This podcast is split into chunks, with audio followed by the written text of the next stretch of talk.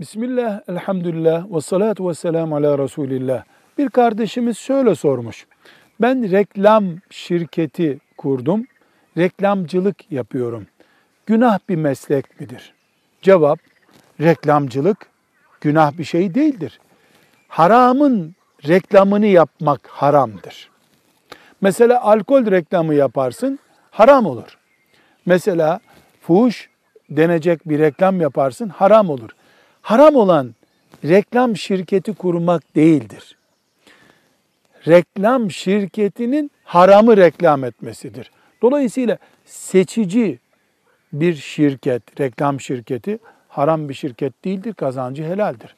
Seçemeyenin kazancı ise haram kazançtır.